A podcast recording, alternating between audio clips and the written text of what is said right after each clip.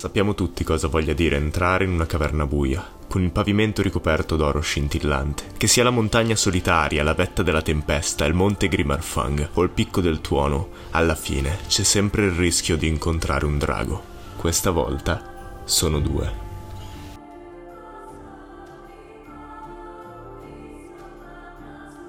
Tutti, sono Giada e sono qui con Emilio Ciao. per parlarvi di Dungeons and Dragons e altri giochi di ruolo da vari punti di vista, cercando di rispondere anche alle vostre domande. Ecco ad esempio uno dei vostri messaggi arrivati sulla pagina Instagram. Qual è secondo voi il modo migliore per far avvicinare una persona o un gruppo di amici al gioco di ruolo? Secondo me è una domanda molto interessante perché chi non vorrebbe avere come party appunto un gruppo di amici? Chi non vorrebbe avere tutti gli amici che giocano a giochi di Giusto, ruolo? ogni sera con un gruppo di amici diverso. esatto, a parte il Dungeon Master che poi impazzisce, tutti gli altri. Allora, io provo a dirvi un po' le mie strategie, proprio basate sulla mia esperienza personale, perché comunque riflettendo su questa domanda ho scoperto, perché non ci avevo mai pensato così tanto, che in effetti io ho fatto avvicinare almeno una ventina di persone. Sì, abbiamo fatto il conto assieme, esatto, tu pensavi 5-6, poi in realtà ti Esatto. rendi conto che, Che, hai fatto cioè, ricominciare me, per esempio, che non Sì. giocavo più. Quindi poi tutti i nostri tutti i amici. nostri amici. E, e poi vabbè un sacco di altre persone in realtà a cui ne ho parlato e poi hanno provato e hanno detto cavolo voglio iniziare a giocare e hanno Mhm, adesso mhm. magari anche altri party e altri master quindi sono molto soddisfatta di questa cosa Eh, perciò vi dirò appunto le mie strategie visto che hanno funzionato allora prima di tutto ne parlavo spesso ne parlo molto spesso io di D&D per dire ne parlo anche con la mia estetista che, che cosa gliene frega però lo faccio perché comunque è una parte integrante della mia vita. Quindi comunque quando una persona non mi vede da un po' e mi chiede come va, io inserisco anche appunto D&D nel racconto della mia settimana, dei miei mesi in cui, che sono passati in cui non ho visto quella persona. Quindi nel momento in cui inizio a parlarne così tanto, effettivamente la gente si incuriosisce, inizia a chiedermi ma cos'è questo gioco di cui parli sempre, che giochi con i tuoi amici, eccetera, eccetera. E quindi quando ho la loro attenzione passo al passo successivo. Tra l'altro un'altra cosa che ha incuriosito spesso eh, molti miei amici parenti e conoscenti sono le stories che facevo sul mio profilo privato, quindi prima ancora di avere il profilo di Endice che è dedicato solo ai giochi di ruolo, avevo il profilo privato in cui comunque ogni volta che facevamo sessione Mhm. io facevo le stories e le facevo proprio mentre eh, c'era il master che descriveva qualcosa, quindi Emilio, che Mhm. descriveva qualcosa no, di, di interessante oppure che interpretava un personaggio o ancora quando diversi personaggi, cioè diversi giocatori interpretavano i loro personaggi. Facendo così le persone si incuriosivano un sacco perché è ovviamente un gioco fuori dal comune, quindi non capivano, cioè ci vedevano te- seduti al tavolo ma a recitare come se avessimo dei copioni davanti E senza E- evocare demoni. senza evocare demoni e poi anche a ridere come dei matti perché la maggior parte delle stories finivano con noi che ridevamo come dei, Infatti dei mi, mi ricordo che una delle prime stories che avevi messo Mhm. era quella dove Rogar e Diamante facevano Sì. l'inganno della corda. Sì, esatto. Che sembrava una scenetta comica di Totò, Esatto, di sì, Staglio sì, e sì. Olio. E infatti un sacco di gente guardando le stories, cioè per dire anche i miei cugini che non si sono mai interessati di fantasy o robe del genere, ma mi hanno detto ma cos'è questo gioco, ma cos'è che fai con i tuoi amici eccetera, anche perché appunto erano molto frequenti, cioè una volta ogni due settimane giocavamo, io le pubblicavo. Quindi incuriosire gli altri mostrando contenuti prima di tutto. A quel punto, come dicevo, una volta che hai la loro curiosità, devi catturare la loro fiducia. Sembra una campagna elettorale. sì. Uniti i puntini, no? Negli episodi precedenti ha detto bisogna tenere i giocato- giocatori attenti e uniti con la paura. Catturate la loro attenzione e poi la loro fiducia. Io, così, dei messaggi li sta dando Giada, poi... Allora, bisogna catturare la loro fiducia. In che senso? Nel senso che nel momento in cui inizieranno a chiedervi che tipo di gioco è, dovete fargli capire che è un gioco per adulti. Perché purtroppo nella nostra società abbiamo questo brutto vizio di credere che le cose che riguardano la magia siano infantili. Se ci fate caso, ad esempio, i giochi che di solito gli adulti si concedono raramente nelle Mhm, serate mhm. tra amici che amano, più spesso sono i classici Monopoli, Risico e Cluedo. Tutti e tre dei giochi dove la magia è assente. Economia, guerra e omicidi. Olè. esatto, cioè sono praticamente riproduzioni del- dei fatti di cronaca che succedono nella realtà, ok? È questo a cui sono abituati. Nel momento in cui quindi iniziate a dire ci sono i draghi, c'è la magia, io faccio un mago, vi guarderanno come per dire o ti sei fumato qualcosa o comunque non sei cresciuto abbastanza per essere per avere gli anni che hai. E ribadisco, io ho spiegato ai genitori dei miei studenti, sì guardate potete giocare Warlock e poi mi sono reso conto che non, non- non se deve fare, proprio non è la mossa giusta. Ecco, Invece voi dovete far capire subito che ci sono un sacco di adulti che ci giocano. Dategli proprio i dati statistici, cioè andate a cercarvi quante persone ci sono nel mondo che giocano D&D e diteglielo subito. E la seconda cosa che dovete fare è fare esempi di celebrità, perché se ci pensate, eh, noi abbiamo questa cosa, siccome siamo animali sociali, come direbbe il buon Aristotele, giusto? Sì. Grazie. Come direbbe il buon Aristotele, siamo animali sociali e quindi nel momento in cui vediamo che c'è un gioco che ci dicono che è bello e in più ha così tante persone tra cui persone che noi conosciamo indirettamente per la loro fama, veniamo più attratti da quel gioco. Ma facci, facci dei nomi, facci dei nomi. Esatto, vi do una lista di nomi di una carrellata così voi potete andare a, a dare appunto questi nomi ai vostri amici, ma poi cercatene anche altri e date proprio il nome di colui o colei che i vostri amici adorano. Cioè, per dire a Chiara, Gio Manganiello. Capito? Eh, per, per chi non lo sapesse, è uno degli spogliarellisti di Magic Mike, per ecco. dire. Cioè, a me fa tristezza che venga ricordato per questa cosa. Comunque. Beh, anche uno dei lupi mannari in True Blood ha fatto okay. una marea di altre robe, il povero Joe, nel senso. Però, per dire, se avete un'amica che impazzisce per uh, Magic film, Mike, eh, allora gli dite, guarda, persino Gio Manganiello, ma poi abbiamo Ben Affleck, Matt Damon, Vin Diesel, il cast di Game of Thrones adesso. Poi ci sono anche i Metallica, quindi ci spostiamo anche nel mondo della musica. E se andate a cercare su internet c'è una lista enorme, ce ne sono veramente parecchi. Forse ultimamente ho sentito anche Elon Musk, però non ne sono sicura, eh, non confermo ascolta, la cosa. Nel senso, quindi, qualsiasi cosa pur di fare pubblicità a SpaceX. A quel punto avete quindi la loro fiducia. Ah, e se non basta, tirate in mezzo anche Critical Role che funziona sempre. Cioè voi spiegate che questi qui in pochissimi giorni hanno raccolto una, 11 milioni, 11 milioni perché Ecco, in un mese hanno raccolto 11 milioni di dollari semplicemente dicendo "Oh, noi abbiamo la nostra campagna e vorremmo farci un cartone, ci donate qualche soldino?" E 11 milioni di dollari in un mese. Sì, okay, hanno dovuto uno. inventare stretch goal perché non sapevano più come fare. Due, comunque, eh, hanno fatto una tournée nei teatri. Cioè, Eh, nei teatri. Esatto, quello che stavo per dire. Come si chiama la via famosa di New York dei teatri? Broadway. Broadway. E loro dicevano come attori non ci siamo mai arrivati a Broadway come giocatori Cioè, di ruolo. Rendetevi hanno conto, riempito il teatro. Broadway li ha accolti nei teatri riempiendoli per- perché la gente voleva vederli giocare dal vivo, ok? Quindi fategli capire che è una cosa che può arrivare a livelli altissimi e che c'è di mezzo il business, perché se vi mettete di mezzo il business vedrete che avrete tutta la loro attenzione. Come Monopoli. Esatto. La guerra poi ce la possiamo far rientrare dopo, che è sempre così bellissima in Dungeons and Dragon e siamo a posto. Quindi avete la loro curiosità, avete la loro fiducia, a quel punto inizieranno a chiedervi maggiori informazioni sullo svolgimento del gioco. Voi fategli capire quanto innanzitutto sono liberi di gestire il proprio personaggio, di creare la sua storia e di interpretarlo e anche quanto però sia divertente combattere perché comunque devono avere diciamo una visione il più realistica possibile Mhm, del mhm, gioco secondo me, quindi è giusto che Sì, sappiano entrambe le cose. Ehm, e spiegate però, cercate di spiegare proprio le vostre emozioni, quindi perché ci si lega così tanto al personaggio, agli altri personaggi, perché si gioca per mesi la stessa storia. Fategli proprio vedere quanto siete appassionati. E poi mentre state raccontando magari la trama, perché a quel punto magari vi chiederanno qualcosa di più nei dettagli, buttategliela lì e dite, beh, magari possiamo ospitarti per una sessione come personaggio, diciamo, ospite. Mhm, mhm. Eh, e quindi magari loro saranno incuriositi, magari ecco vorranno accettare ma avranno un po' di timore, voi spiegategli che non c'è nessun problema se non sono esperti, che non rallenteranno il gioco,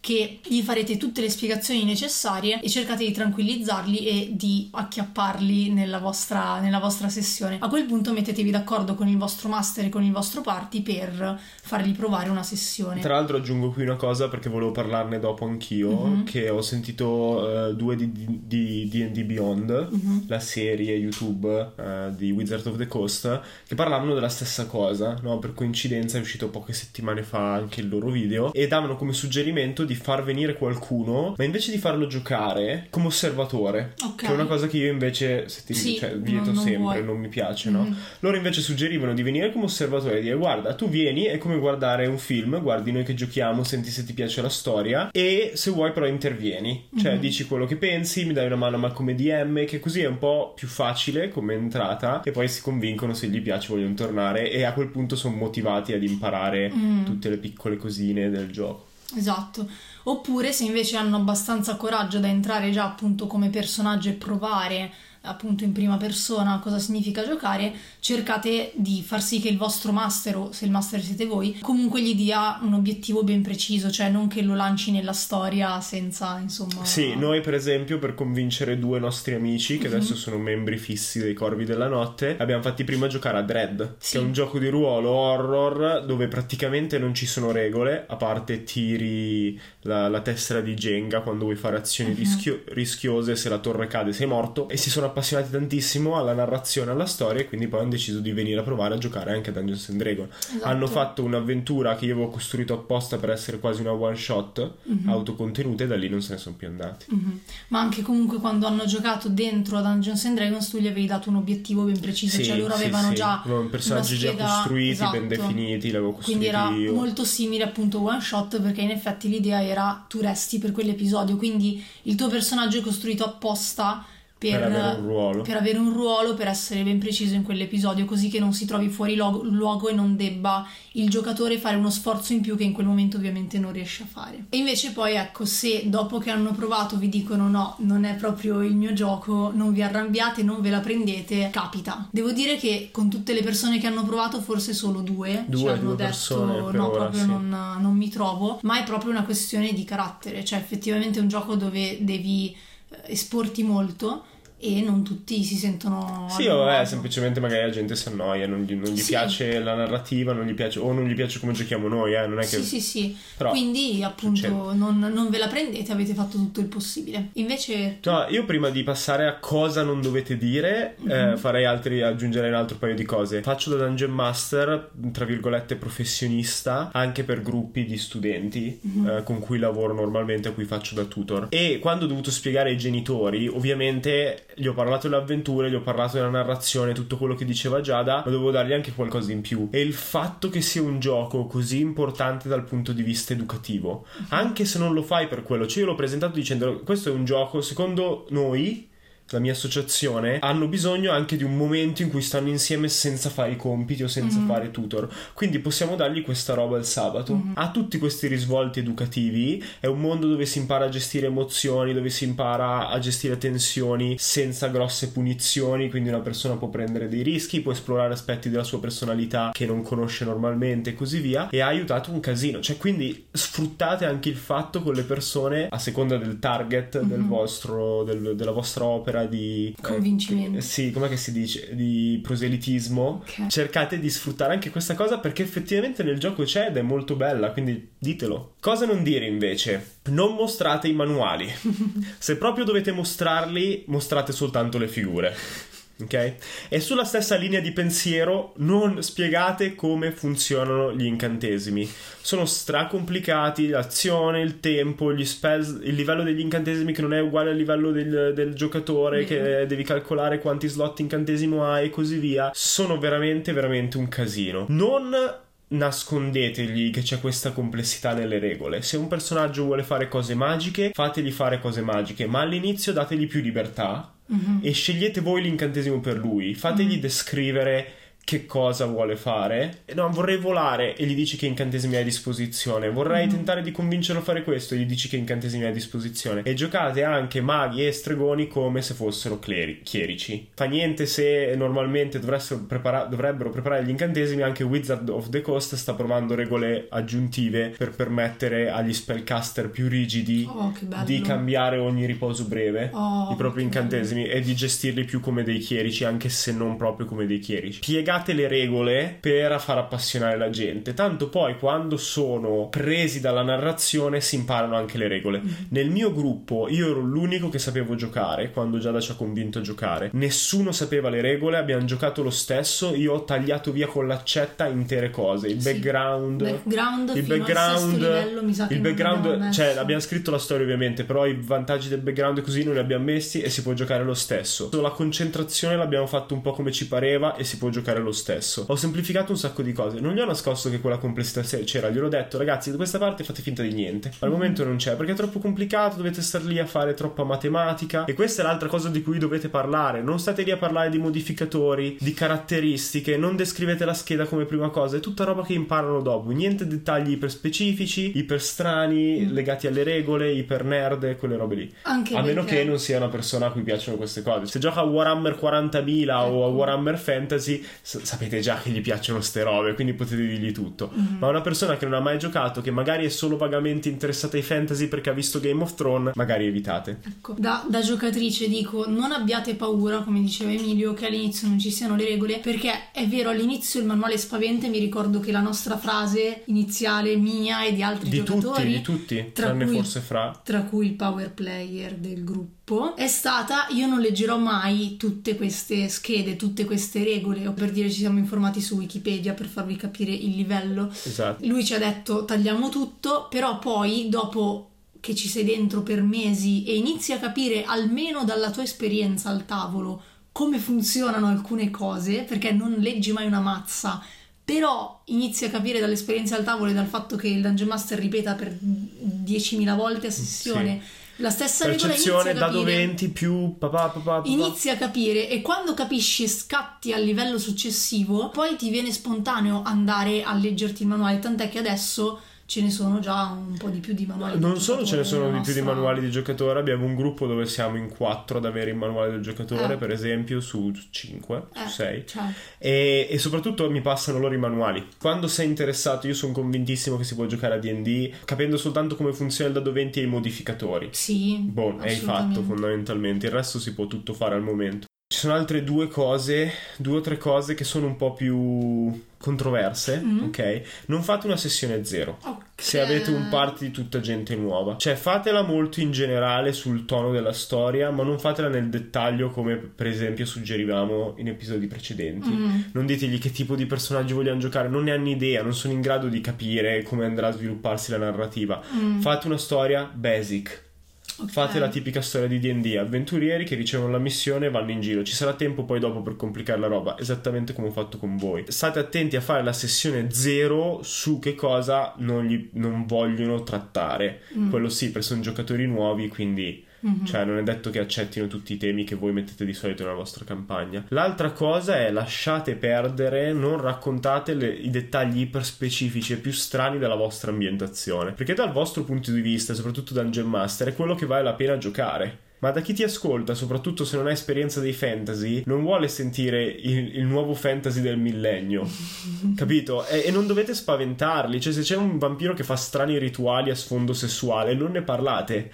Nel caso, il buon vecchio Tolkien è la cosa migliore perché la gente già lo conosce lasciate mm, fuori la roba esoterica sì. lasciate fuori la cosa di nicchia. Poi dopo ci sarà tempo per reintrodurlo dopo. Ovvio che se avete un amico che invece gli piace quella roba lì andate proprio per... cioè è sempre con chi state parlando. Pensate di convincere vostra mamma a giocare ai giochi di ruolo? Lasciate fuori tutta quella roba lì e ditele, ditele guarda il Signore degli Anelli puoi giocare Gimli, Legolas, Aragorn quali di quei personaggi ti piace? E dopo tu dici ah perfetto fai Aragorn. Allora tu sai che è un ranger gli dici ah beh sei tipo un ramingo quindi vai in giro. Mm. Cioè non state lì a spiegare tutte le cose dettagliate come dicevo prima né delle regole né dell'ambientazione dategli soltanto il tono che quello è tutto un altro discorso cioè nella mia campagna si può morire. Nella mia campagna ci sono sbudellamenti, nella mia campagna ci sono mercenari che arrivano e fanno questo, questo, questo, vi va bene e se vi dicono di no li togliete. Io per convincere i miei genitori a giocare, in particolare mio padre, eh, visto che loro non avevano neanche riferimenti del fantasy mainstream, eh, gli ho detto bene, potresti giocare uno che picchia duro come Rocky o come esatto. Goku o Kenshiro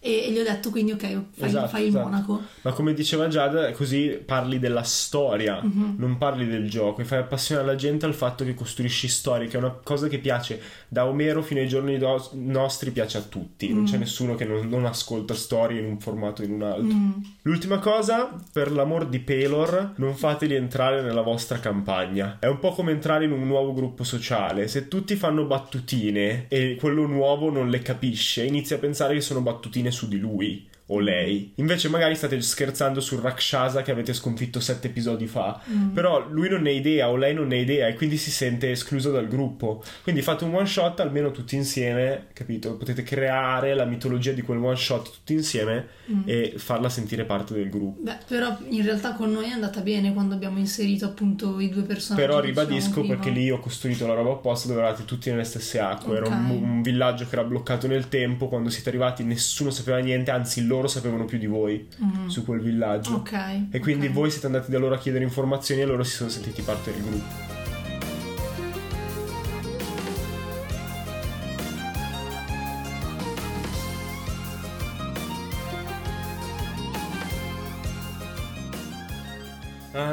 Ho sempre mal di schiena quando dobbiamo stare qui a registrare. Ma perché sei sempre te? Ma non è vero, sono rilassatissimo. Beh, non è credibile che un dungeon master che gestisce quattro parti sia rilassato No. nella vita. Se lo dici tu. Sì, vabbè, ok, non sono così rilassato, soprattutto quando si avvicinano le sessioni. Eh, poi quando invece finiscono le sessioni, improvvisamente i tuoi muscoli ne risentono. Però ho una soluzione per te. A Calolzio Corte, in provincia di Como, c'è lo studio La Fenice, dove possono farti massaggi rilassanti e sciogliere tutti i tuoi nervi. Si chiama davvero Studio La Fenice? Sembra un nome perfetto per degli avventurieri. Sì, ci ho pensato anch'io quando l'ho sentito. Che poi fanno anche massoterapia per sportivi, cioè se Ah, ci pensi buono. sarebbe l'ideale per un party di avventurieri. Dopo tutte le loro battaglie avrebbero bisogno di un bel trattamento. Ok, se siete in zona e avete bisogno dei massaggi, passate in corso Dante 43, Calolzio Corte, Studio La Fenice.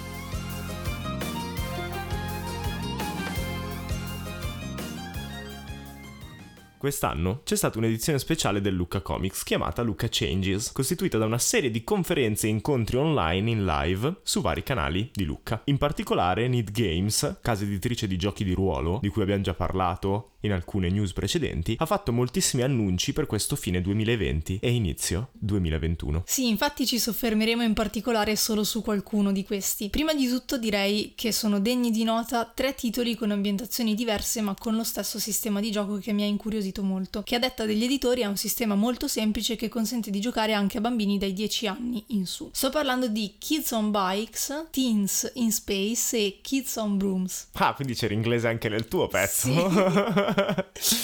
Allora, io solo guardando le copertine li ho desiderati fortissimo perché riescono già a inserirti nell'atmosfera del gioco, guardando soltanto proprio l'immagine di copertina. E adoro i giochi così. In particolare, Kids on Bikes è ispirato a tutti quei film teen di fantascienza, dai Goonies a E.T., fino ad arrivare all'amatissima serie di Stranger Things. Mhm, O Paper Quindi- Girls, quindi-. Misteri, biciclette, qualche elemento horror e così via. Eh, tra l'altro io avevo visto la campagna di anime selvagge di Intail che aveva questo tipo di storia e di ambientazione, ma che aveva usato Savage World e già ero proprio is- Innamorata della- Sì, ispirata e dicevo devo fare una campagna così. Adesso ho visto che ci sono questi manuali ho detto devo Mhm, comprare mhm. assolutamente Kiss on Bikes. Hanno spiegato come funziona il sistema di gioco? E no. Ok, quindi Eh, sarà uno dei giochi che proveremo nella sì. prossima stagione. Eh, cioè, so che è un sistema di gioco originale che è appunto quello di Kids on Bikes e anche gli altri due manuali sono legati a questo sistema di gioco, però non so esattamente come funziona. Ok. Mi fido di loro che hanno detto che è molto semplice. Teen in Space invece è ambientato nello spazio e ha delle atmosfere più vicine ai Guardiani della Galassia, mentre invece Kids on Brooms è ambientato in una scuola come quella del magico Harry Potter. Ragazzini che scoprono i misteri di questa magica accademia con bacchette e scope volanti come lascia intuire il titolo e anche con delle vere e proprie lezioni di magia che si potranno giocare nel gioco. Ecco, infatti questa era una delle cose che mi ispirava, il fatto di riuscire a vivere anche la quotidianità di questi ragazzini all'interno di una scuola di magia, vivendo appunto le lezioni. Un altro gioco che mi incuriosisce Ah, molto... prima, scusami, prima di andare al prossimo gioco, comunque è un gioco che traducono, non è stato sviluppato Sì, da Needs Game. No, ok, no. ok. Invece, ecco, un altro gioco che mi incuriosisce molto è Fabula Ultima, che invece è proprio prodotto da Need Games. Ok, fatto in Italia. Sì. Eh, ed è ispirato ai videogiochi di ruolo giapponesi, in particolare omaggia Final Fantasy, Fabula Ultima Final Mhm. Fantasy. Sarà un gioco con eh, un sistema originale, eh, ci saranno 15 classi tra cui scegliere, si può Mm. arrivare fino al cinquantesimo livello cinquantesimo mm. livello. No, I don't like it. Vuol dire ehm, vent'anni um, di gioco con i miei e, ritmi. E senti un'altra cosa che non ti piacerà. Il personaggio non può essere ucciso dal master. Se arriva a zero punti ferita può essere rapito dai cattivoni della serie mm. e quindi questo creerà altre conseguenze del gioco. Però il giocatore può decidere di sacrificare il proprio personaggio ed è l'unico modo in cui quel personaggio può morire. La cosa di tutto ciò che mi ispirava in realtà è um, che da quello che ho capito l'ambientazione la crea il gruppo tutto assieme. Ok. Cambiato espressione.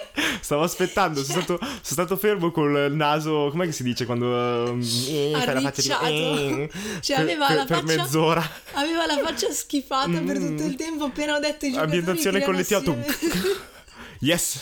Ok. Um, quindi l'ambientazione la crea il gruppo di gioco seguendo otto pilastri e quindi okay. sono curiosa di capire come ah, funziona okay, come hanno... questa cosa. Mm-hmm. Per il resto no, a me ispirava molto il fantasy giapponese, però... No, No, non ho mai giocato a Final Fantasy, quindi In non ho idea. Realtà neanch'io, però mi ha sempre affascinata molto. Mm. Tocca a te. Ah, tocca a me? Comunque, comunque storcevo il naso perché sono convinto che la morte sia fondamentale in tutte so, le so. storie. Cioè, o riesci a spostare il conflitto su altre cose, ma il 90% delle persone non ci riesce. Quindi. E a proposito di morte, hanno previsto anche l'uscita di Cthulhu Confidential, che è un prodotto molto curioso perché è pensato appositamente per soli due giocatori, il custode e l'investigatore. Il manuale offre, offrirà tre avventure ambientate a Chicago, Los Angeles e New York rispettivamente e ovviamente si tratta di Call of Cthulhu, quindi mm-hmm. è lo stesso gioco però riadattato per due giocatori. Sì. E questa è un'altra cosa carina che prima sì. o poi possiamo portare sul podcast. Eh sì, ci sto. Anche se anche lì non ho mai letto Lovecraft e le poche cose che ho letto di Lovecraft mi fanno cagare, quindi cioè oggi è la puntata e Emilio verrà insultato. Però esatto. Edgar Allan Poe mi piace. E per stare in tema vi ricordiamo ancora che a dicembre ci sarà l'uscita del Re Giallo con l'intero cofanetto composto da quattro manuali di avventure e ambientazioni diverse di cui vi avevamo già parlato, ma prima ancora è disponibile il Quick Start con regole base e un'avventura ambientata a Parigi. Mm-hmm, figo. Parigi come ambientazione sto rivalutando. Abbiamo poi diverse uscite legate a Warhammer che Giada mi ha lasciato perché ho giocato a Warhammer quando ero più piccolo, so, Warhammer con le miniature vere e proprie. E queste nuove uscite invece riguardano il gioco di ruolo e implementeranno nuovi sistemi di dadi e regolamenti per le ambientazioni che nel frattempo sono uscite di Warhammer, quindi Warhammer 40.000 che è fighissimo già da Warhammer 40.000 ci, si, ci dobbiamo giocare una delle, è una delle loro più belle li, beh, bellissimo. Eh, Warhammer um, fantasy ovviamente probabilmente Age of Sigmar anche se già non me l'ha saputo dire altri due giochi di cui usciranno diversi manuali altri, okay. altri due giochi di cui usciranno diversi manuali di espansione e compendi oltre al manuale delle avventure sono Osculd Essentials e Avventure nella Terra di Mezzo anche Vampiri si amplia con una campagna ambientata a Londra che a me attira tantissimo perché io sono innamorata di Londra e quindi mi, mi attira ancora di più giocare a Vampiri ambientato a Londra al posto che a, a Camden Town. Eccetera, eccetera. La, la, la, prima volta Madonna. che c'è Jack lo squartatore, però io chiudo lì e non leggo più niente, sappilo. E ehm, invece viene pubblicato anche eh, Cyberpunk Red che è un manuale enorme di 486 pagine di cui una buona parte sarà dedicata alla lore del gioco, quindi okay. molto molto utile per chi si sta introducendo dentro Cyberpunk. Ad esempio io non so niente della lore di Cyberpunk, quindi mi, mi sarebbe molto utile. Mm-hmm. Sì. Io sono ancora in fissa con la lore di Warhammer 40.000. Uh, eh, due nuovi titoli invece che usciranno uh, nascono da un gioco da tavolo e da un videogioco, ovvero Zombicide Chronicles che si baserà su un sistema a pool di dadi 6 e invece Dishonored che userà un sistema di 2 dadi 20. Giada mi lascia tutte le uscite con più nomi in inglese. Vai! Uh, per concludere invece due titoli che non sono dei giochi di ruolo ma dei manuali su come giocare di ruolo. Improv GDR, che si basa sull'improvvisazione teatrale, dando esercizi da fare al gruppo di gioco per migliorare le espressioni cool. facciali, immedesimarsi al meglio nel proprio personaggio e trovare anche equilibrio nei vari momenti che hanno i personaggi all'interno del gioco. Okay. Quindi come lasciare che gli altri sfruttino il loro momento al meglio e come sfruttare invece il proprio momento al meglio. E, um, sono originali, scritti in Italia o traduzioni? Sono originali e- Ah. ed è una nuova catena di Need Games che si chiama Need Help Ok, eh, che saranno aiutare. quindi sì e infatti l'altro Molto manuale figo. invece per i dungeon cioè per i game master in generale ed è come scrivere avventure che non facciano schifo Ok, ci sta anche quello. E basta. Speriamo ci sia abbastanza expertise dietro per questi due perché è veramente interessante. Perché ho visto dei manuali simili scritti da James D'Amato, per esempio, Mm. che è uno dei master che seguo, e quindi sarebbe molto interessante comprarli tutti e quattro e vedere, Mm. e vedere come. a me attira tantissimo Improv GDR Eh sì, perché ormai il 90% di chi fa actual play in America arriva dall'improvvisazione, quindi ci sta. Sì. Poi a me l'improvvisazione teatrale in generale era una cosa Interessa. che interessava Sì, sì. prima di iniziare a giocare ai giochi di ruolo e quindi adesso implementarla sarebbe top. Ok, quindi state attenti a tutte le cose che usciranno nel prossimo anno. Mamma mia, quanti soldi che se ne andranno via. Eh sì, la quarantena ha fatto male a tante cose, non ai giochi di ruolo. esatto.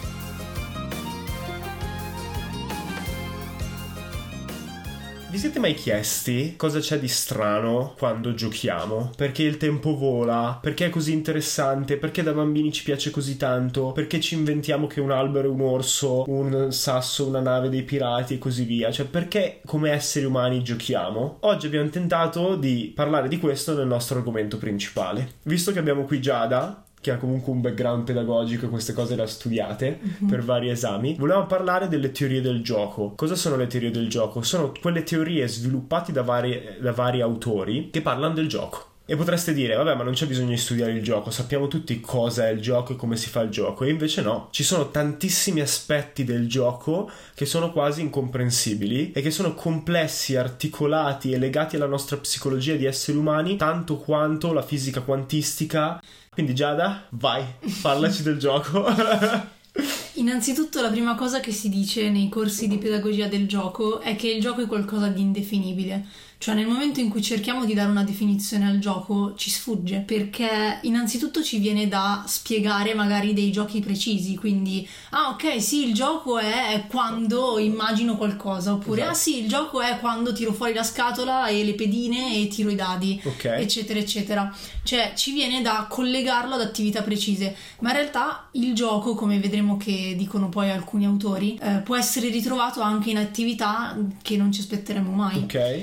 E soprattutto dipende questo dalle nostre emozioni soggettive quindi qualcosa che per me è gioco può Mhm. non esserlo per te Ok, ok ok. e quindi è per questo che è indefinibile Per esempio Dungeons and Dragon. Esatto. Io come Dungeon Master faccio molto più fatica a definirla come gioco perché le ore di preparazione che ci metto dentro me lo fa sentire più come se fosse un lavoro. Mhm. Ed è una cosa che capita spesso, ad esempio, per dire se noi pensiamo a giochi anche di movimento come giocare a pallone con gli Ok, amici, ok, ci sta. Per noi è un gioco, ma per Cristiano Ronaldo è un lavoro che Esatto, mette anche piuttosto esatto. stress. O anche per un ragazzo che vuole diventare un calciatore. Esatto, è un, un lavoro comunque un'impresa, quindi Ok. già si va fuori dal gioco. Infatti, eh, l'altra, cioè una delle caratteristiche del gioco, una delle poche caratteristiche che riusciamo a dare al gioco è l'inutilità, Ok. ovvero il fatto che non sia produttivo a livello economico. Nel momento in cui lo diventa, Ok. non è più un gioco. Però già la mia anima da filosofo inizia a contestare per dire tipo critical role. Sì. Perché loro affermano di stare ancora giocando, che per Sì. loro è il gioco quotidiano. Così come un sacco, di, un sacco di sportivi dicono: Beh, ma io mi diverto a fare il mio Ah. lavoro.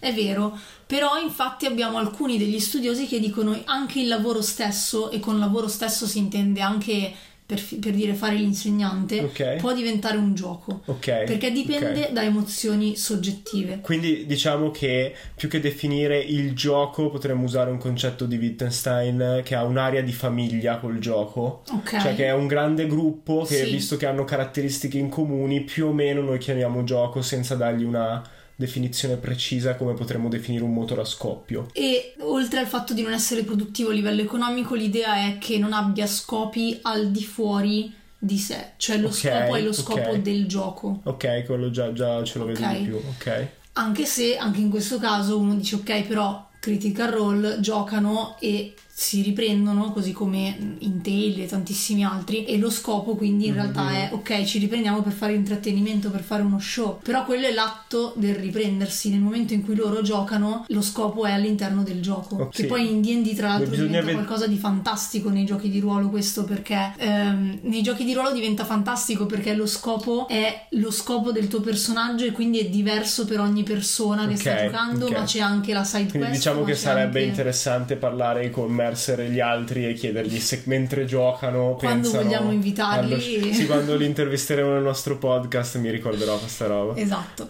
L'altra cosa è, eh, le altre due cose anzi che eh, contraddistinguono il gioco da altre attività sono che è qualcosa di volontario e nel momento in cui io sono obbligato a giocare o mi sento obbligato a giocare Ok. non sto giocando. Quindi è lì che abbiamo la differenza secondo me. Cioè se uno lo sta facendo perché ad esempio è anche un lavoro e quindi si sente obbligato in quel frangente a giocare ok. in quanto non può permettersi di saltare una sessione, non sta giocando. Quindi diciamo che comunque ti confonde l'idea il fatto che è un lavoro creativo e quindi Mhm. come molti dei lavori creativi come fare lo scrittore lo fai perché hai voglia tu, nessuno ti Esatto. costringe a farlo. Però è anche vero che per dire se Mercer una sera non ha voglia di fare il Dungeon Master Sa che comunque deve farlo perché sennò non arriverà in tempo per lo show. sì, Esatto, senso. e quindi, e quindi in realtà in quel momento lui non lo sta facendo volontariamente Sì, e perciò che però in, quel, c'è- in quel momento eh, eh, però vedi è, è veramente una di giocando. quelle definizioni non definizioni Esatto, perché potresti dire sì però capita anche a me non lo faccio per lavoro di dire ah che palle ho la sessione non Sì, c'ho sì, voglia. ma infatti, cioè, questo si dice che tu puoi, cioè, capita tante volte magari che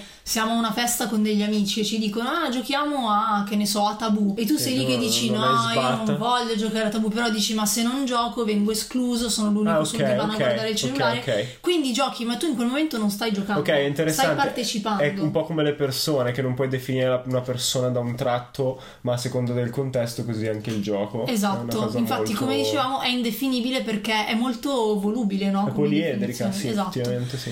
E, e poi il desiderio di continuare, cioè se hai giocato veramente, quando finisci il gioco ti dà dipendenza perché Libera endorfine nel sì, cervello. lo dicevi prima, no? Eh, Infatti sì, per sì. quello mi sono bloccato Perché un attimo e ho detto, perché ho "Sì, detto aspetta, ma detto". quel materialista di Emilio stava Ecco, liber- libera endorfine nel cervello, quindi comunque hai il desiderio di continuare Esatto. con tutte le attività piacevoli. Mhm. Allora, passiamo a qualcuno però dei, dei pensatori che hanno parlato del gioco, che l'hanno definito in qualche modo. Innanzitutto a me piace un sacco la definizione di Fink del cerchio magico e Fink in realtà parte dalla radura come definizione perché dice che in latino ludus e lucus, che vuol dire radura, hanno la stessa etimologia.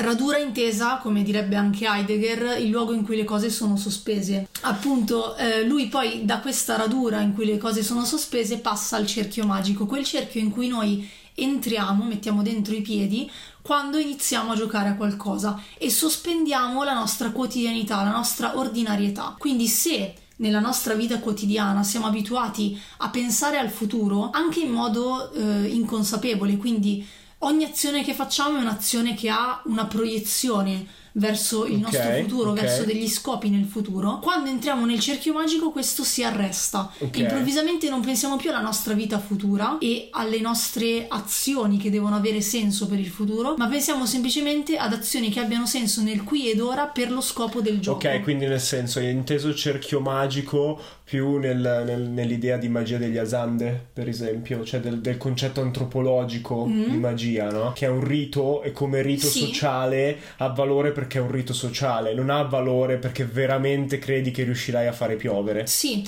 ma anche proprio come secondo me, cioè proprio come a me dà proprio come cerchio magico l'idea di sospensione, cioè io mi immagino proprio questo cerchio e che tra l'altro è una descrizione che fanno quasi tutti i giocatori di giochi di ruolo, no? Che dicono quando io inizio a giocare per quelle tre ore la mia vita non Sì. esiste, io Ti- entro in un'altra Ti metti vita. sul mantello tipo massone, cioè- vai. No, è, è veramente così, cioè nel senso tu entri in quel cerchio dove è come se fosse ovattata la realtà che è attorno. Ok, ok, Cioè non te ne frega vedi- niente di quello che sta succedendo fuori da quella porta, no? Di quella stanza. Vedi, già Radura lo capisco meno, perché non- nel Mm. senso anche nella mia vita da scout non è che mi abbia mai beccato foreste così fitte da avere radura all'interno. Ok. Quindi cioè non, non percepisco questa roba. Cerchio magico già, Sì. già dà un po' più l'idea. Anche a me infatti piace molto come Eh. evoluzione del concetto perché cerchio magico poi appunto giocando a D&D, cioè con cerchio magico mi immagino proprio qualcosa che è chiuso, ok, e tu una volta che sei all'interno fino a quando la magia non si esaurisce. Mm, sì, ma Che poi è il gioco, no? Quello che dicevamo, cioè se la magia del gioco si esaurisce Mhm, e io inizio a pensare a ciò che c'è fuori perché il cerchio magico non è più così resistente, non sto più giocando. È un po', se ci pensi, gioco. fenomenologicamente è anche più figa come descrizione perché c'è sempre un, un contenitore nel gioco. Cioè, i bambini definiscono un campo Mhm. anche soltanto dicendo il pavimento è lava, no? E il divano allora diventa il cerchio magico per Sì. dire il campo da pallavolo è il cerchio magico perché è chiuso Sì. dentro. Cioè, è come se istintivamente funziona come descrizione di Fink. Sì, ma tu dici anche a livello a livello descrittivo sì. dico, cioè nel, nel senso hai una zona del gioco, non Sì. inizi a giocare in mezzo strada, in Però anche nel momento in cui si gioca in mezzo alla strada, perché c'è ancora chi lo fa, io giocavo comunque in mezzo alla strada, anche se nel mio paesino di, di Eh, montagna. sì, esatto, quando non ci sono Ecco, auto. ecco, no, però anche lì effettivamente sei talmente preso dal gioco che ti dimentichi che quella è una strada dove possono passare delle Sì, auto da un sì, momento sì, all'altro. cioè si, si autocontiene in qualche modo, in questo senso cerchio magico. Ecco, poi abbiamo Wizinga. Eh, Ma quello che mi viene a chiedere, quello che mi viene da chiedere adesso è appunto se è una cosa così diffusa, no? E se abbiamo visto che queste descrizioni vanno bene per tante robe diverse, è una roba che ci viene fuori psicologicamente, cioè una cosa culturale umana e una cosa filosofica. Ecco, allora in realtà Eh, filosofica, scusami, fisiologica. fisiologica. Ecco, su questo Wizinga sostiene che i, i fattori di gioco ci siano anche negli altri animali e Ok? quindi che il gioco sia fisiologico. E anzi, lui parla nella, suo- nella sua opera, che ormai è abbastanza vecchiotta, che è nel 1938 uscita, Homo Ludens. Mhm. Ok. Spiega che secondo lui addirittura la cultura umana è nata dal gioco e non il gioco della cultura Ok. umana. Mi sa che l'ho letto tra l'altro Wizinga, non ho Perché, eh, appunto, come dicevo, lui vede che questi fattori di gioco, quindi la lotta, spingersi, ma anche farsi dispetti, Ok. esistono anche nelle altre specie animali. Ok. E quindi dice anche l'uomo ha avuto un momento in cui aveva questi fattori di gioco in modo fisiologico, Ok, quindi sì, come quindi, istinti. Quindi prende una spiegazione alla Dennett, cioè che metti un suono, ti rendi conto che quel suono è utile in delle situazioni e pian piano lo interiorizzi Esatto. finché non diventa E cosciente. lui dice tutte le, le forme no, della cultura umana, guerra, arte, filosofia, diritto, culti, riti e liturgie, sono azioni che sono nate da fattori di gioco, Ok, ok? Perché sono azioni extra quotidiane. ok, io la metterei in modo meno assoluto dicendo che nascono comunque dalla stessa struttura del Mm. cervello o comunque dallo stesso particolare funzione sociale. Quello che, che vede lui in comune tra queste cose e il gioco è il fatto che siano appunto azioni extra quotidiane, Ok. quindi non sono azioni che avvengono appunto nella, in, in tutta l'ordinarietà Sì, del- della sì. vita, che avvengono in contesti separati, che prevedono degli abiti scenici, alcune, quindi ad esempio i culti, i riti, le liturgie. Ok? E che hanno appunto co- comunque sono basate su delle credenze e hanno un certo grado di creatività. Ok, quindi fondamentalmente è sempre una roba sociale, Sì. no? E quando tipo da bambino giocavo da solo immaginandomi le cose, quello lì come funziona? Allora, anche qui abbiamo uno dei, ehm, come si dice, dei- degli studiosi del gioco Smith, che infatti ritiene che il gioco non sia mai un'azione solitaria, ma sia sempre ra- una rappresentazione di fronte agli altri, che siano reali o immaginari. Ok. Come se fosse una palestra, diciamo, Ok. cioè un esercizio.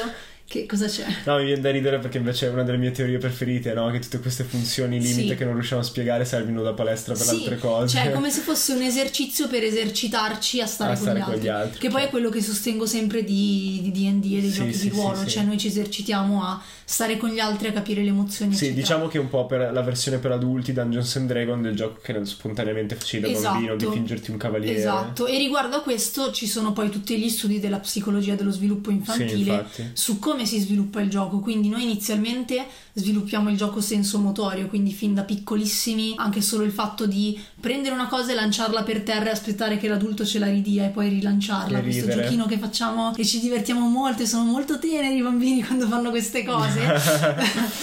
Ecco, quello è già gioco sensomotorio, così come tutti i giochi come le capriole, le giravolte, il fatto che l'adulto ti prenda e ti faccia andare su e giù con Sì, le braccia, no? Ok. Quindi quello è il primo gioco che Diciamo che in tutte quelle robe lì immagino che siamo portati a trovare delle regolarità che funzionano come le regole, quindi sono cose che puoi fare, non puoi fare, quindi è un premio, punizione. Eh, sì, cioè non, non ne parla esattamente, diciamo, i vari studi sulla, sulla psicologia non fanno questo collegamento Ok. con l'etica, diciamo diciamo lo sviluppo dell'etica, però comunque il, il gioco sensomotorio sostanzialmente secondo la psicologia dello sviluppo infantile serve a scoprire il mondo, cioè quella cosa attraverso cui Ok. iniziamo a scoprire il mondo Ok. e soprattutto ad avere la propria eccezione, quindi la percezione Sì, del, proprio, corpo, corpo, di e muove. di come si muove nello spazio, quindi è assolutamente utilissimo Ok.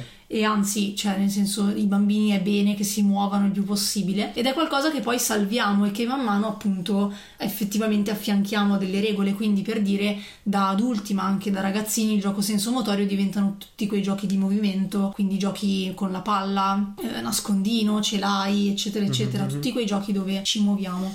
Il secondo sviluppo è Ok. quello del gioco simbolico. Ok. Quindi qui abbiamo praticamente una fase in cui iniziamo a utilizzare degli oggetti al posto di qualcos'altro. Quindi, ad esempio, prendiamo una banana e la usiamo al posto del telefono. Ok, ok, quello che dicevo prima del Ok, bastone, la spada. Quindi esatto, il bastone diventa una spada, eccetera. E quindi però abbiamo effettivamente bisogno di qualcosa di concreto che prenda il posto di qualcos'altro. Ok. Quello successivo è il gioco di rappresentazione, quindi non abbiamo neanche più bisogno di avere qualcosa in mano. Ah, ok, quindi è successivo. Sì, ok. è successivo perché andiamo a astrarre ancora di più. Ok. Infatti, di solito ci arriviamo, Ok, se non sbaglio, verso avere più 8 potenza 9 anni. computazionale per... Sette- dai 7 ai 9 anni. Esatto, abbiamo più potenza computazionale e quindi diciamo ok.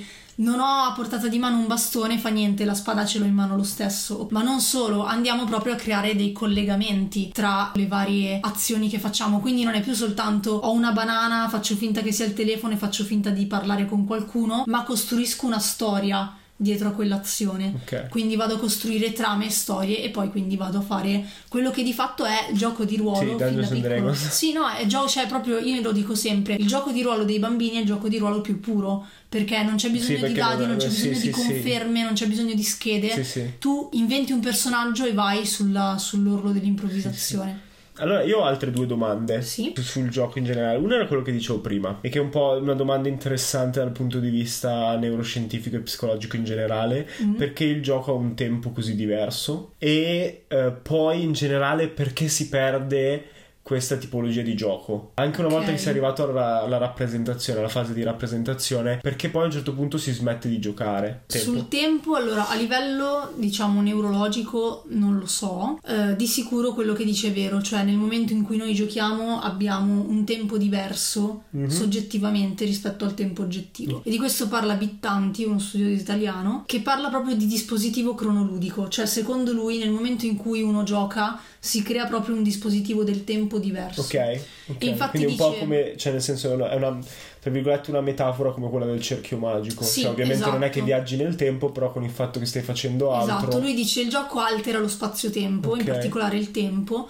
Quindi abbiamo il tempo di gioco, che lui chiama T1, e il tempo in gioco, che lui chiama T2. Mm. Ok, ok. Quindi il tempo di gioco vuol dire che è quanto effettivamente ci metto a giocare. Ok, ok. Il tempo in gioco è nel gioco come passa il tempo. Quindi, per farvi l'esempio, lui fa gli esempi su- sui videogiochi, noi facciamo l'esempio su DD. Ok, tempo di gioco, sessione classica 4 ore. Sì. In quelle 4 ore i nostri personaggi che tempo vivono? Quanto passano? Due giorni, una settimana? Ok. C'è un taglio temporale, passano due mesi? Ok? Ok. Quello è il tempo in gioco.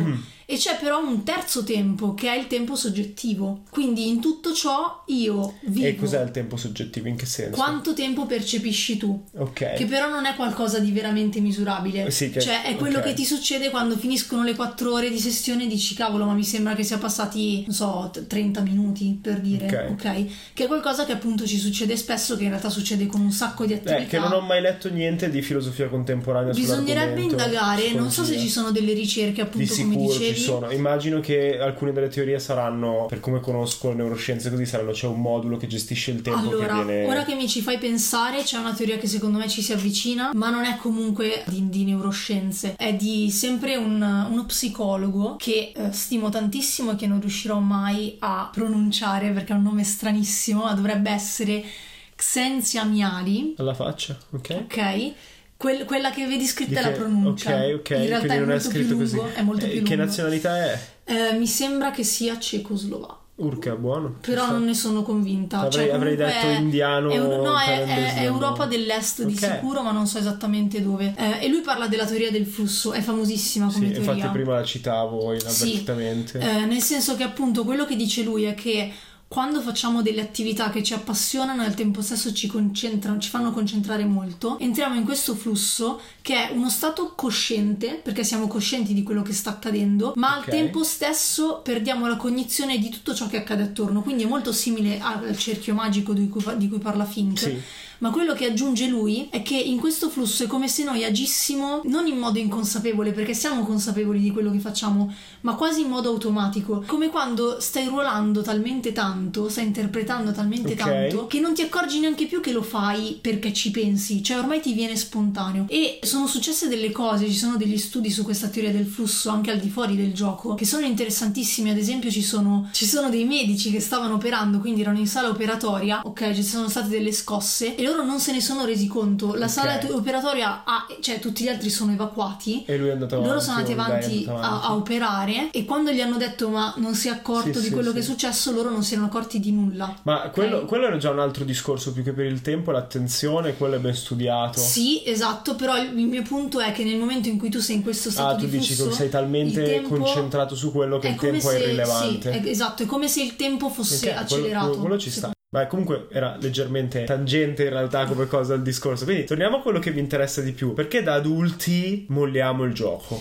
O- Secondo me, però, non so se tu sarai d'accordo perché tu vai molto più a cercare appunto delle motivazioni più materialiste. Sì. Secondo me in realtà è una cosa culturale. Già quando arriviamo a scuola ci viene tolto semplicemente il tempo per il gioco. Quello, infatti, quello che volevo dire è che ho cercato degli studi e uno degli studi che mi era saltato fuori sugli Stati Uniti diceva che dal 1970 ad oggi Mm. il tempo de- dedicato alla scuola a casa è aumentato del 50%, Sì.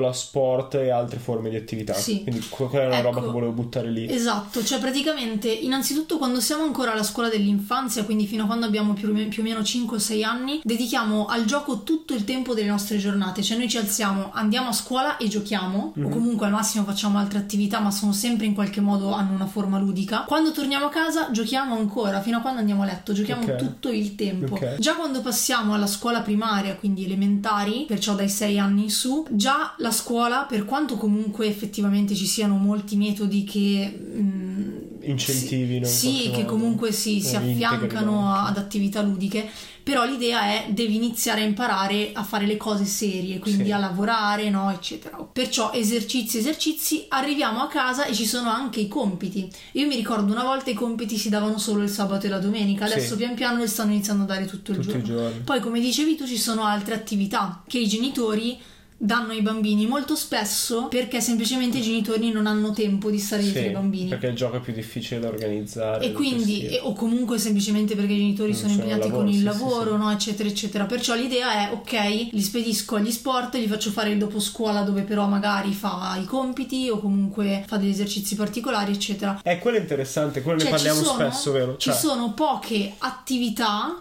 poche associazioni che fanno gioco. che dicono ok vuoi lasciare i bambini stanno qui a giocare a Sesto San Giovanni Mhm. pubblicità per Sesto San Giovanni Nell'Interland di di Milano. Milano. c'è la giocheria è un posto meraviglioso ma veramente meraviglioso spesso dedicato però vedi alle scuole perché spesso l'idea è giochiamo per fini didattici Sì. però c'è anche questo castello bellissimo all'interno, Mhm. ovviamente tutto finto, eccetera, dove l'idea è, eh, ok, i bambini che al pomeriggio non hanno nessuno conquistare possono essere portati qua e giocano in questo spazio bellissimo, Sì, pieno sì. di risorse per loro. Ecco, a me piacerebbe che ci fossero più attività così. Gli sport ci mancherebbe, Sì, perché, cioè- fanno benissimo, insegnano un sacco di cose, sono la prima che è stata istruttrice di uno sport e che sostiene l'importanza degli sport. Però, secondo Sì, me, diciamo che è quello che fanno questo. durante l'estate gli oratori, Sì. ma che lo fanno in modo completamente non professionale, e, esatto, cioè un po' randomico, mentre invece una- un'attività, un'associazione che lo fa proprio in modo istituzionalizzato e senza secondi fini solo per far giocare i bambini è veramente figo. O anche gli adolescenti, secondo me Poi, sarebbe bellissimo. Ovviamente, man mano che si va avanti, quindi si passa alle medie, c'è anche il fatto che la nostra società fa pressione sui ragazzi affinché si sentano troppo infantili nel continuare a giocare, a immaginare. E quindi si passa da. eh, cioè,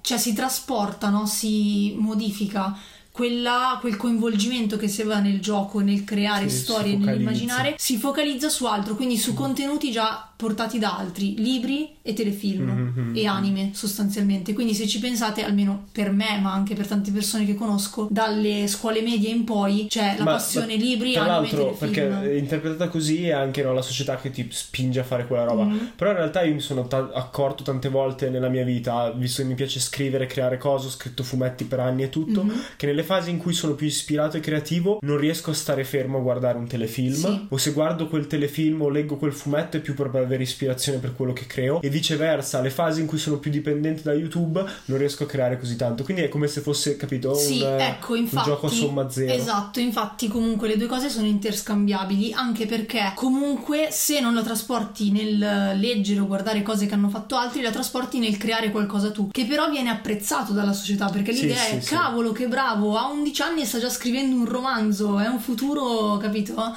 È un futuro bestseller, eccetera, eccetera. Ok?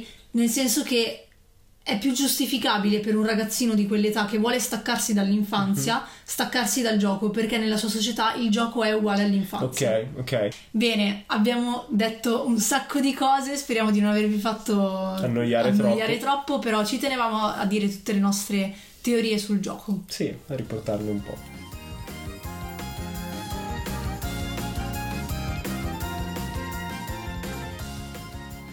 Cos'è quella cosa che facciamo ogni volta alla fine di un episodio? Il nostro indovinello. Vi ricordiamo che il primo che risponde in modo corretto prende un punto nella classifica del campionato che si chiuderà a dicembre. e che ha in palio un portadati grande in ciliegio offerto da Owlwood Gaming del valore di 35 euro. È un comodo portadati che può contenere un set di dadi e una matita per le vostre schede. Si chiude magneticamente ed è progettato per resistere agli urti. Inoltre, sul coperchio ha il bellissimo logo di Owlwood Gaming inciso con il laser. Per rispondere potete scrivere alla mail draghi.microfono chiocciolagmail.com la ripeto draghi.microfono chiocciolagmail.com o direttamente al profilo Instagram di Giada di Endice lo ripeto, trattino basso, di Endice, trattino basso. Oggi parliamo di un famosissimo personaggio dei Forgotten Realms che è descritto da questi indizi. 1. Vive a Waterdeep. 2. È a capo di una fazione. 3. Ama i pesci rossi. Giada, fai tu la chiusura. Aspettiamo le vostre risposte, mi raccomando, tirate su iniziative e siate più veloci e soprattutto vi aspettiamo al prossimo episodio. Ciao, Ciao ciao! ciao.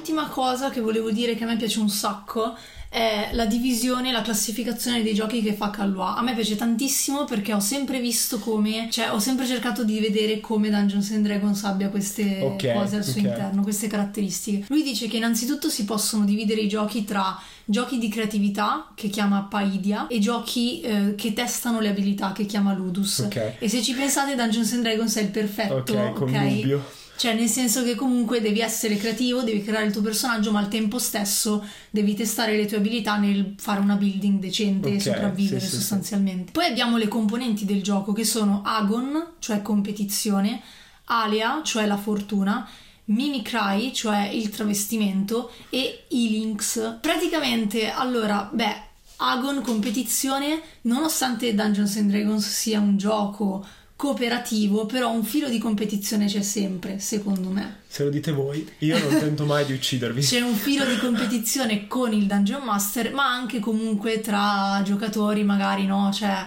strizzare l'occhio al Sì, personaggio. sì, ho visto più- qualcuno quando ho iniziato a distribuire spade senzienti anche agli altri, ho Ecco. visto una certa... Quindi è un filo, è un filo, però comunque c'è, Ok. perché è necessaria comunque per il gioco. Alia, la fortuna ovviamente in Dungeons and Dragons è eh, altissima come componente perché comunque puoi fare tutti i discorsi che vuoi, però poi sono È i dadi aleatorio. a decidere. Eh, Mimicry, travestimento, si intende appunto anche solo l'interpretazione di qualcuno, perciò perfetto. L'unica cosa che manca a D&D è la vertigine. Con vertigine si intende proprio ehm, quel divertimento derivato da effettivamente cose che ti danno le vertigini come le Bungee giostre. jumping, Sì, ok. bungee jumping, giostre, cose così. Eh, quindi quelli sono proprio un tipo di giochi molto particolari. Cioè, ad esempio, io non avevo mai pensato prima di leggere questa descrizione che andare sulle montagne russe fosse un gioco. In forma di gioco. Cioè, per me era ok, vado sulle montagne russe, muoio Sì, perché è più, io soffro boh, non lo so, anch'io però è un più un'esperienza che un gioco. E invece viene considerato un gioco effettivo, Bene, perché allora- in realtà è un gioco a livello sensomotorio. La prossima, capaci- la prossima sessione di Dungeons and Dragons lo facciamo Sulle fuori dalla altaline. finestra. No, no, proprio Ok. legati fuori col tavolo. A fare bungee jumping. A fare bungee jumping, tiri il dado, poi Fa- risali. fantastico.